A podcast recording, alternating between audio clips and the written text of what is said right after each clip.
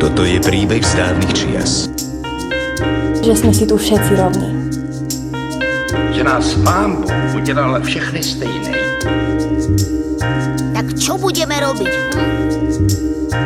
No práve. Milé podcasterky, milí podcasteri, je tu nový diel No práve.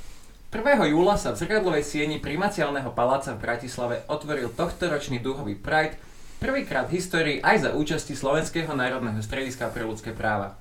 Naša pani rediteľka v otváracom príhovore povedala, že inakosť nemôžeme chcieť tolerovať ako akési nutné zlo, ktoré treba pretrpieť.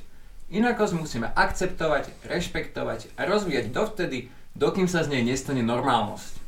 Do druhého dielu našej Prideovej podcastovej série s názvom Láska je láska sme si preto pozvali DJ-ku a aktivistku Matiu Lenicku, ktorá pod umeleckým menom B-Complex šírej ideu rád ľudí bez ohľadu na ich inakosť.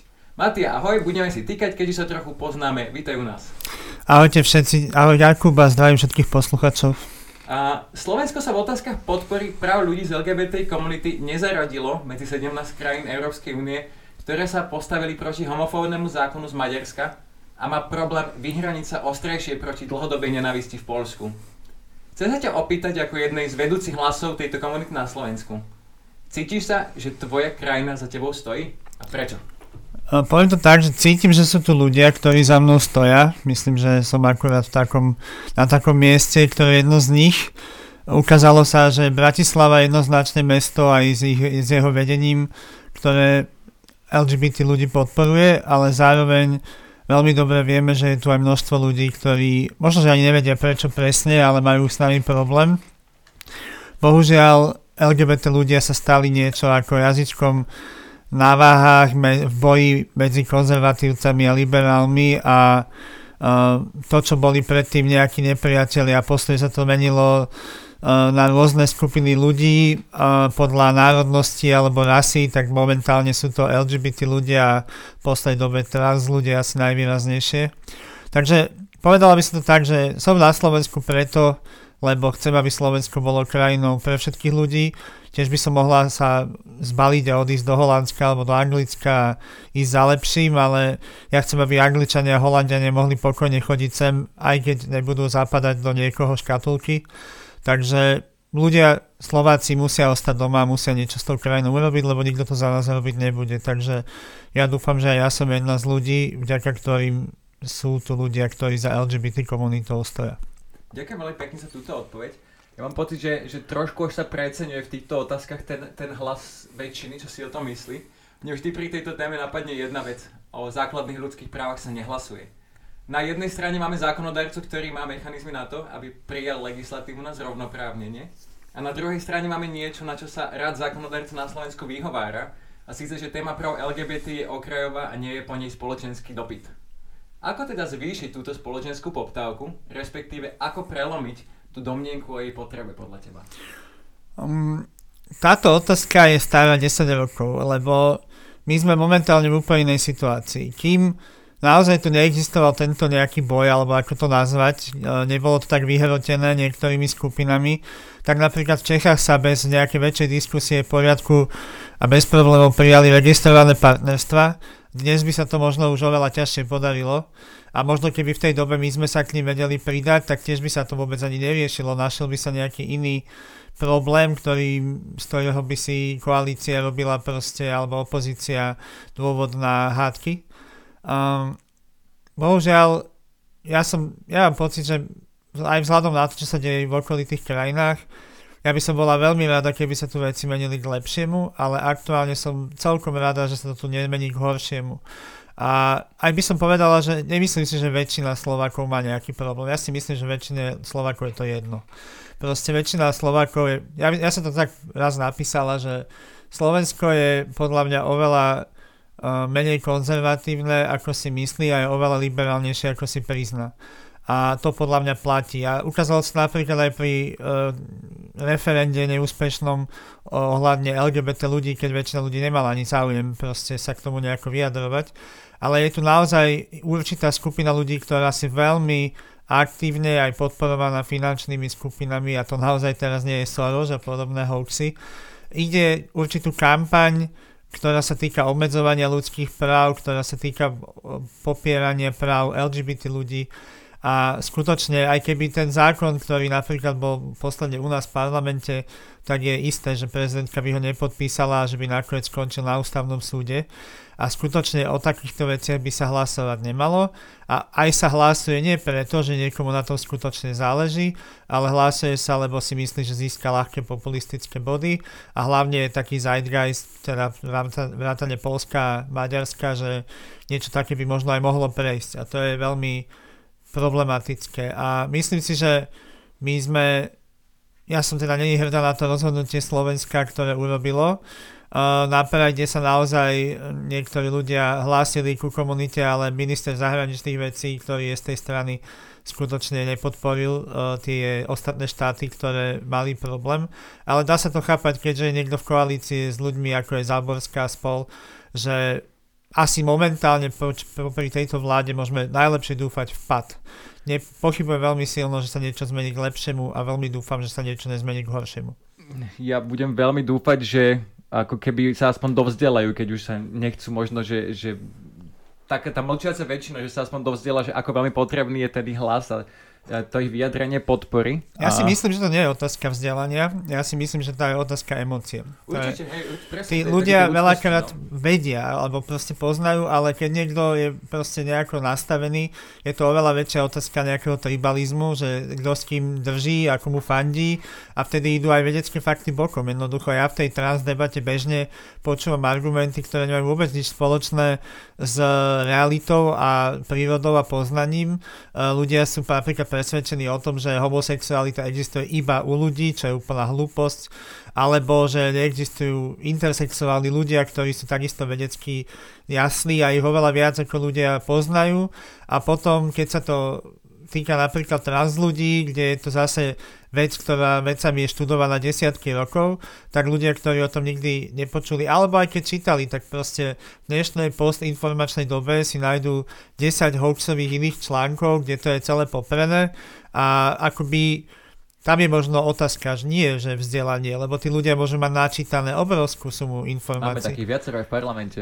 Presne tak, a teraz či tá informácia je ale skutočne akademická, či je teda správna. Takže uh, tu sa veľa ľudí poslednou dobou, a to už sa bavíme možno o desiatke rokov, tvári, že názor rovná sa fakt. A to bohužiaľ tak nie je. Je pekné, že má niekto názor, ale není to ekvivalentné tomu, keď existuje nejaký vedecký konsenzus tak, tak, tak, mne to prípada, ako že ľudia stále nepochopili ten rozdiel medzi slobodou myslenia a slobodou prejavu, teda myslieť si môžeme čo chceme, ale nejaký prejav, ktorý zasahuje do slobody toho druhého. A v tomto sa veľakrát ľudia milia, že sloboda prejavu rovná sa sloboda nenavidieť. Tak, sloboda prejaviť hoci čo, no.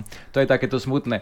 Veľmi ma, uh, akože, veľmi som smutný z toho, že ľudia prejavujú svoj nesúhlas často hlasnejšie ako tú podporu, čo ma privádza k tej otázke Prideu, keď sme sa v prvom dieli tejto série rozprávali s Martinom Mackom o Pride na Slovensku, tak mi hovoril, že to bolo skôr také, že pre ňoho na začiatkoch také administratívno-bezpečnostná akcia skôr ako nejaká oslava. A v zahraničí, napríklad v Amsterdame alebo v metropolách USA je Pride festivalom farebnosti, inakosti, je to skôr oslava party ako pochod za zrovnoprávnenie. Čím je Pride pre teba? No ja by som len k tomu povedala ako prvú vec, že je to síce pravda a díky Bohu za to, že v niektorých krajinách je teraz Pride už iba v dobrom slova zmysle, aj keď sa na to veľakrát otočí karneval, a nejaké pre, prejavenie lásky a podpory, ale vôbec tak Pride nezačali. Proste Pride začali ako rebelia voči policajnému násiliu v Amerike, tzv. Stonewall Riots a Uh, je to presne otázka toho, že ako sa za práva nehlasuje, tak niektoré práva sa nedajú vyčkať. Proste sa treba o ne pobiť. Keď uh, bolo zrušenie otroctva v Amerike, tak to bola občianská vojna. Jednoducho niektoré veci sa nemenia tým, že počkáme, kým tá väčšina uh, sa benevolentne rozhodne, že no dobre, tak im teda nejaké práva priznáme. A áno, podarilo sa to v niektorých krajinách a tá kampaň bola teda väčšinou postavená na nejaké láske, ale to si práve myslím, že keď sa bavíme napríklad o príklade Írska, tak to bolo pred tou dobou, ktorá je teraz, kedy je oveľa napätejšia a polarizovanejšia spoločnosť, kedy možno sa ľuďom dalo priblížiť, že ale to by mohli byť vaše deti, alebo to by mohlo byť toto, že sa to týka vašich blízkych. V dnešnej dobe ľudia akoby už uh, hlavne poničení tou internetovou hádovou kultúrou, ktorú aj ja bohužiaľ niekedy uh, neviem úplne zvládnuť, uh, proste to odmietnú paušálne, jednoducho už sa o tom nejako nechcú baviť, nehľadajú snahu o porozumenie a, a potom tak bubliny. A aby som sa vrátila k Prideu, um, u nás je to stále politická vec a veľmi citlivá vec a som veľmi rada, že v Bratislave sa to naozaj čoraz viac podobá na to zahraničie, tak ako to poznáme, ale bola som aj na tých prvých Pridoch, kde naozaj uh, sa človek mohol báť, že či na nich niekto nevyletí. A ešte skôr predtým si neviem ani predstaviť, že v Bratislavi bola nejaká otvorene gay akcia. Proste prišli by náckovia, ktorí by tých ľudí naháňali, mlátili a teraz, neviem, pár dní dozadu sa zase udial útok na jedného člena LGBT komunity, uh, lebo si všimli mladí výtržníci, že mal nalakované nechty a rozhodli sa ho akože potrestať. A to sa bavíme práve o Bratislave, o Valovi a o situácii, že sotva kde na Slovensku by tá situácia mohla byť lepšia, ale aj tak sa takéto incidenty dejú. Takže pre mňa je Pride oboje. Naozaj byť hrdá a, a pobiť sa o nejaké práva, ale zároveň aj ukázať, že tá inakosť naozaj nemusí byť normalizovaná, že uh, veľmi veľa ľudí hovorí, že no Pride, ale veď ako sa oblikajú a čo robia a tak ďalej. Väčšinou sa vytiahne nejaký extremistický príklad v zmysle, že niekto je holý alebo, alebo v nejakom BDSM oblečku a má niekoho na voditku, ale keby aj, to ich nemusí zaujímať, jednoducho uh, bohužiaľ, alebo našťastie, k, se, ako k zmene situácie na začiatku prispeli aj sex workers, akože boli to pracovníci z tohto priemyslu. V dnešnej dobe strašne veľa napríklad uh, fashion alebo, alebo nejakých uh, tancov a podobne, sa z tej kultúry sex worker zobralo, ale je to momentálne mainstream, ktorý bežne ľudia sledujú, uh, fandia tomu, alebo ľudia, alebo umelci vyhrávajú s tým Grammy a podobne, takže je to tiež nejaká súčasť kultúry. Môj názor je taký, že keď jednoducho niekto neubližuje druhému, tak má plné právo žiť svoj život ako chce. A ten Pride je možno pre niekoho príležitosť raz za rok proste sa naozaj vyblázniť, e, namalovať, obliecť a vyraziť do ulic, ale rovnako tam sú ľudia, ktorí sa ani nie sú súčasťou LGBT komunity, ale chcú len vyjadriť podporu týmto ľuďom. Sú tam rodiny, sú tam úplne najobyčajnejší a bežní ľudia, nazveme to, povedzme to normálne. A ešte k tomu by som sa zo začiatku vrátila, že rozumiem úplne, ako to bolo myslené, že nechceme tolerovať, ale chceme znormálniť. Ja by som ešte lepší výraz na to použila, že chceme, aby to bolo prirodzené. Pretože normálnosť je takisto, my sme zažili normalizáciu a pre mňa normálnosť prestáva mať pozitívnu konotáciu, pretože pre veľa ľudí je to uh, akoby škatulka, ktorú si oni definujú a čo do nej nepatrí, zase je akoby problém. Takže chceme, aby ľudské šťastie bolo prirodzené a ako, sa, ako formou sa prejavuje a ako vyzerá, už naozaj nie je na druhých ľuďoch súdiť, že či to tak je alebo nie. Ja súhlasím s tým, že samozrejme existujú určité mantinely, ktoré by sa nemali prekračovať, ale je najjednoduchšie súdiť druhých ľudí bez toho, aby poznali mm, či už históriu, alebo dôvody, alebo toho človeka osobne.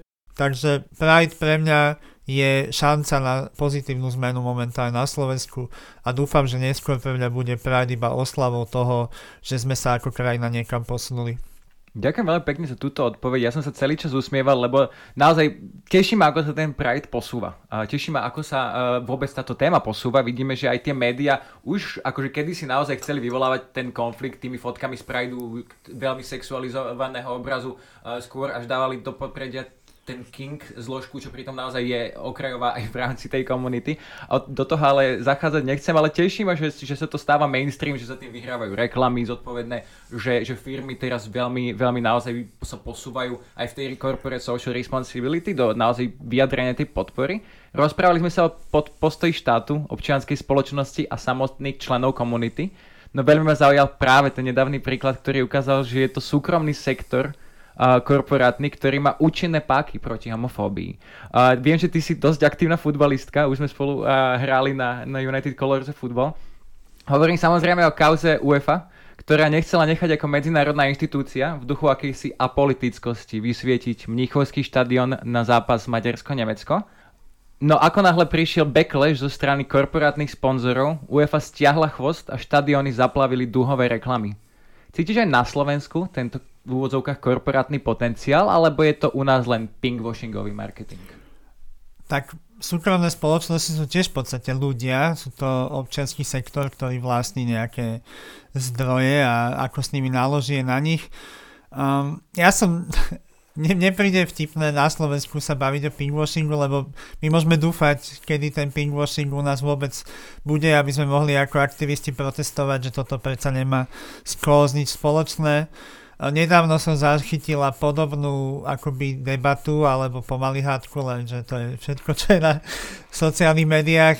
Keď, sa, keď sme sa rozprávali ako komunita o jednom jednej firme, ktorá predáva ponožky a nebudem to tu približovať, ale asi viete. A presne tam bola nastolená tá otázka pinkwashingu, že či môžu mať takúto kampaň bez toho, aby priamo podporovali napríklad jednu z LGBT organizácií. A ja som taká, že ale však ne, nechajme ich najprv, že proste rozumiem tomu, ale Slovensko nie je krajina, kde paušálne tá firma teraz získa strašné bonusy za to, že podporí LGBT komunitu. Myslím že skôr je to opačne, že, že to môže tú firmu poškodiť. A, a napriek tomu to robí. A teda čím viac takýchto verejných spoločností to, také niečo budú robiť, tak tým viac sa v podstate to stane bežným. A ja neviem, nechcem zase menovať kto, ale je tu proste jedna švedská firma, ktorá je úplne vyjasnená v týchto veciach a viem si úplne predstaviť, ako niekto, kto má plné zuby nenávisti voči tejto komunite, sa tam bojí alebo nechce ísť nakupovať a pritom strašne rád by si kúpil novú taburetku a proste z princípu nemôže, alebo keď ju kúpi, tak to je jedno proste. Pointa je, čo sa snažím povedať, že náspäť tomu prípadu uh, UEFA, tak prvom rade treba povedať, prečo tam mala tá dúha svietiť. Proste tesne predtým Maďarsko prijalo anti-gay zákon, ktorý je takisto propagandisticky veľmi dobre ušitý, on sa totiž volá antipedofilný zákon a v ňom je všetky tieto veci ako e, zákaz učenia o LGBT ľuďoch alebo o homosexualite na školách a tak ďalej. A v momente ako niekto oponuje tomu zákonu, ako by to vyzeralo, že teraz ide podporovať pedofilov. A to je veľmi ľahký uh, zjednodušenie, že sa LGBT ľudia hádžu do rovnakého vreca ako pedofily, uh, je to úplne niečo iné a takisto to nedá sa veľmi zjednodušiť, akože je to zložitý prípad, ktorý si nemôže niekto len tak paušálne odbiť, ale samozrejme, že je to tak citlivá téma, že keď niekto začne o tom rozprávať, tak automaticky je to prznič detí a, a je to proste človek, ktorý nepatrí na túto planetu. Takže som rada za to, že dokázali vyvinúť taký tlak, lebo hlavne v Nemecku sme úplne kde inde a Európska únia v takéto veci ako podpora ľudí e, bez diskriminácie je stanovená naozaj v jadre uh, na, akoby Európskeho, Európskeho spoločenstva. Uh-huh. Áno, a ukázalo sa, keď si človek pozrie tú mapu, že zase tu máme pomaly železnú oponu uh, v hlavách ľudí a že si tú oponu sami my stávame teraz. Tá jednoducho tu nebola a my ju chceme vybudovať a ešte viac ma, Slovensko ma až tak neprekvapilo, ako ma prekvapilo Česko, lebo tí sú aj vďaka tomu, že sú oveľa menej, um, nazvime to konzervatívni, uh, alebo, alebo spojení s nejakou cirkvou, tak som nečakala, že aj oni by tak reagovali, ale je to tu proste. Uh, som rada za to, že ľudia, ktorí napríklad majú tú ekonomickú moc, alebo teda firmy, stále sú na tej našej strane, lebo by sa to mohlo veľmi ľahko aj otočiť. Možno v Maďarsku to tak presne je, že uh, proste vás vyhodia z práce alebo niečo podobné. Takže ja som veľmi vďačná aj za to, keď sa pozriem, aká bola Bratislava 5 rokov, alebo 10 rokov, alebo 15 rokov dozadu, že stále viac stretávam v uliciach anglicky alebo iným jazykom hovoriacich ľudí, ktoré predtým sme možno stretli na letisku, ale dnes tu žijú, sú súčasťou tých firiem a ja to chápem ako jednoducho podpora vlastným zamestnancom. Môžu tie firmy byť z iných krajín, ale majú napríklad aj v tom Nemecku, Maďarsku alebo na Slovensku svoje činnosti a ak sa ich zamestnanci alebo ľudia nemajú bať ísť do inej krajiny, tak jednoducho musia vyjadriť ten názor a žiadna duha by tam nebola, keby niekto ne, neschvaloval taký zákon. Čiže to nie je o tom, že teraz sa niekto vnúcuje na futbal, ale keďže to bol zápas s Maďarskom, tak chceli dať jasne najavo, kde sme a ako to vnímame. A to vo futbale tiež nie je neobvyklé, že sa vyjadrujú aj takéto názory uh, v publiku. Takže Není to... Aj z jednej a z druhej strany, bohužiaľ, ale vidíme, že, že teraz ten futbal práve naopak spojil, že? Presne tak, no. Nie je to bežné fórum, ale je to fórum, kde sa môže desiatky tisíc ľudí mm, vyjadriť a môžu dať najavo nejakú nespokojnosť. Takže ako si spomínal tú UAFu, tak naozaj futbal tiež nie sú iba, uh, nie je to iba jedna skupina nejakých výtržníkov, ale rovnako je tam veľmi veľa ľudí, ktorí by v športe byť mali a šport by mal byť jednoznačne o fair play a dúfajme, že to tak bude vždy. A ja budem dúfať, mňa veľmi teší, že práve takéto platformy, ako je teda ten súkromný sektor a šport a sú prekopníkmi a dúfame, že štáty už zistia, že money talks a že, že sa musia aj oni k tomuto pripojiť. Ja verím vďaka tomuto, že nepôjde naspäť. Že, akože, ako európske spoločenstvo minimálne dokedy v ňom budeme, tak nepôjdeme v tejto téme akože o krok späť. Uh, budeme držať palce aj Slovensku aj teda okolitým krajinám, aby nie len teda uh, to bolo na tom malom meritku, aby sa celá spoločnosť dokázala postaviť uh, na stranu um, ľudských práv. Um, chcel by som sa ťa ale opýtať, čo by si ty chcela vidieť od slovenskej väčšinovej spoločnosti, aby sa postavenie ľudí z LGBT komunity zlepšilo? No, ja mám veľmi rada Slovensko, mám veľmi rada Slovakov a považujem ich vo všeobecnosti za veľmi fajn ľudí a ako som naznačila predtým, myslím, že sú Slováci lepší, ako si o sebe myslia. Veľmi rýchlo, veľmi ľahko hovoríme o sebe, aj to je také slovenské, ale ako by sme vždy len tie negatívne veci pripomínali a máme veľa problémov ako spoločnosť, máme veľa komplexov ako spoločnosť, ale vo všeobecnosti Zatiaľ mám pocit, vždy, keď sa lámal chleba, tak sme sa postavili na tú správnu stranu. Nedávno sme to mohli zažiť práve pri protestoch uh, za Jana a Martinu. Uh, jednoducho my sme podľa mňa veľmi dobrí ľudia vo všeobecnosti. A teda ak by som niečo si priala, a netýka sa to iba LGBT ľudí, ale všeobecne, aby ľudia jednoducho boli menej, alebo boli viac sebavedomí. Uh, aby sa nebali povedať svoj názor, aby sa nebali postaviť sa práve menšine, ktorú považujem za tú problematickú, ktorá vytvára nepriateľov z iných, ktorí chcú niekomu zle. A vždy sa snažím použiť taký príklad, že stane sa prípad, že niekoho bijú v autobuse, napríklad Roma alebo tak, a veľmi veľa ľudí v tom autobuse by rado pomohlo, ale ako by nevedeli, čo majú robiť, alebo sa báli a nechajú to tak. Pritom verím, že väčšina tých ľudí by to v živote nespravilo, ani to neschvaluje. A kým sa nenaučíme postaviť a, a prejaviť sa, tak ako sme sa chceli za lepšie Slovensko ozvať počas tých protestov, tak to bude problém. A to som hovorila už vtedy a platí to stále. My by sme na, tej, na tých protestoch mali byť dennodenne v našich hlavách, nenechať sa fackať, nenechať sa e, vládou alebo mocou potláčať a týka sa to aj tohto. Ja myslím, že práve tie protesty boli obrovská premernená šanca uh, na to spojiť nás ako, ako ľudí, aj túto komunitu. Ja som takisto svojho času stála na tých podiach a nikto z našej komunity tam nevial dúhovými vlajkami, pretože sme veľmi dobre vedeli, že toto je o niečom inom, ale nám všetkým záležalo na slušnom Slovensku a na lepšom Slovensku a veľmi som bola sklamaná potom, keď vlastne práve prišiel pravdový čas a jediné, čo sme ako nejakí zástancovia alebo, alebo súčasť komunity LGBT očakávali, bolo, že by sa táto skupina ľudí vyjadrila nejak v zmysle, že, že všetci ľudia chcú slušné Slovensko, dnes je takýto deň a aj týmto ľuďom prajeme, aby žili v slušnom Slovensku.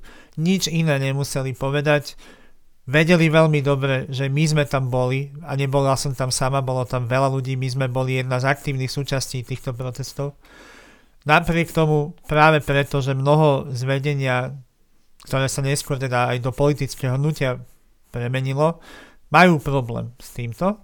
Takže to bolo napriek tomu, že viem interne, že existovali výstupy, čo chceli ako slušné Slovensko dať von. Nevyšlo to von, lebo sa to za, akoby zaťalo. Uh, tak proste sme premarnili šancu, aby si hoci kto z Rožňavy mohol povedať, no áno, to sú takí, myslím si o nich svoje, ale aj oni tam boli proti skorumpovanej vláde, oni držali s nami. Ako sa niečo podobné stalo, myslím, v tých banických protestoch, v Anglicku, kde práve LGBT komunita veľmi pomohla miestnym e, baníkom, aby si vymohli práva. A nám všetkým záleží nakoniec na tom istom. Chceme žiť šťastné životy, chceme, aby ľudia u nás proste sa nebáli ráno vstať, nema, nežili v depresii a úzkosti, mohli sa tešiť, mohli si dať na slnku kávu a žiť spokojne svoj život, bez toho, aby na seba museli zazerať alebo riešili, že či je to niekto z nepriateľského tábora. Ako sme sa dokázali spojiť, keď sme vyhrali v hokeji, alebo keď sme mali oveľa vážnejšie dôvody pri protestoch, tak nevidím jediný dôvod, prečo by sme sa nemali spojiť teraz. Čo sa nás týka, naše problémy sú naše. Chceme ich vyriešiť pre nás, ale vyriešenie našich problémov nijako nezasiahne do, do životov iných ľudí. Takže brániť tomu je sebecké z ich strany. Takže je veľmi veľký rozdiel, aj keď sa to ľahko dáva do, nejakého, do nejakej roviny, že to sú rovnaké tábory extrémistov, ktoré proti sebe bojujú. Lenže jedni chcú tie práva potláčať z vlastných osobných dôvodov a druhé si ich chcú presadiť, pretože chcú žiť lepšie životy. A veľakrát je to naozaj málo vysvetlené, čo to v praxi znamená, ale hrozilo napríklad nedávno, že prejde zákon, ktorý navrhovali fašisti mimochodom, že by sa uh, ľuďom, ktorí majú deti z predošlých vzťahov a teraz žijú v gay vzťahu, odobrali deti a podobné veci. Rodičovské právo. No. Presne no? tak a to je niečo, čo my jednoducho nemôžeme pripustiť, nemôžeme byť ticho a nemôžeme byť ani uh, trpezliví. A to je posledná vec, ktorú poviem a ktorú, s ktorou som z ktorej som nešťastná a nedávam to nikomu za vinu, ale LGBT aktivizmus to není ani rok, ani dva, Máme tu pomaly tretiu, ak nie už štvrtú generáciu ľudí, ktorí bohužiaľ niekedy akoby nanovo objavujú to, čo pred nimi už tá generácia sa snažila urobiť. A nemení sa tu nič, ten aktivizmus bol extrémne slušný, extrémne trpezlivý a veľmi snažiaci sa práve s tou väčšinou nájsť rovnakú reč, ale nebola, nebola tá naša časť vypočutá a presne najprv to bolo že teraz máme iné priority a dnes pomaly už to není otázka priorit, ale otázka otvoreného nepriateľstva. Takže ja dúfam, že sa nám podarí ako Slovensku ten, tento nejaký, nejakú ostrosť zmierniť a že nakoniec uh, si myslím, že keď sa podarí tie naše veci vyriešiť aj právne, tak do dvoch týždňov nikto si aj nespovie na to, že to niekedy bol konflikt a bude to úplne irrelevantné, pretože vo bežnom živote bežných ľudí sa zmení minimum, ale v bežnom živote tých ľudí, ktorí sa to týka, sa zmení obrovské, obrovské množstvo. Veľmi pekne si to povedal mňa to až akože osobne na to mrzí, ako veľmi veľa energie je, je vynakladané na ten odpor voči takým basic, základným, jednoduchým veciam, ako sú práva, dôstojnosti a nejaké zrovnoprávnenie. Mne to niekedy až hlava stojí Ďakujem ti veľmi pekne, že si prišla, že si toto povedala. Ďakujem, ďakujem za uh, tiež za, za ten včerajší Pride. My sme tam boli aj ďakujeme teda, že to môže byť konečne ako stredisko prvýkrát. Uh, my budeme aj naďalej chceme byť jednými z tých, ktorí budú vynakladať maximálne množstvo energie na to zrovnoprávnenie, lebo nám to príde úplne samozrejme, aby sme o toto nemuseli bojovať v uliciach a nejak sa militarizovať, aby sa to vyriešilo normálnou akože empatiou, ľudskosťou. A držme si v tom palce, aby sme nemuseli sa tu o 10 rokov stretnúť znova, že sa nič nevyriešilo a že sa to aj vďaka Európskej únii, aj vďaka teda tým korporátnym sponzorom, vďaka občianskej spoločnosti, že sa posunieme, lebo to naozaj nestojí ani peniaze, ani to nestojí veľa energie, stačí len, aby dobrí ľudia neboli ticho. A ďakujem veľmi pekne za celý rozhovor, ja som si ho užil veľmi Ďakujem ti za tvoj čas a ochotu prísť do nášho podcastu na pôdu strediska. Budeme ti držať palce v tom tvojom aktivizme a vo všetkom, čo robíš. A dámy a páni, milé podcasterky, milí podcastery, dnes sme sa rozprávali s DJ-kou a aktivistkou Matiou Leniskou, ja som Jakub Popík a toto bol podcast Slovenského národného strediska pre ľudské práva. No práve.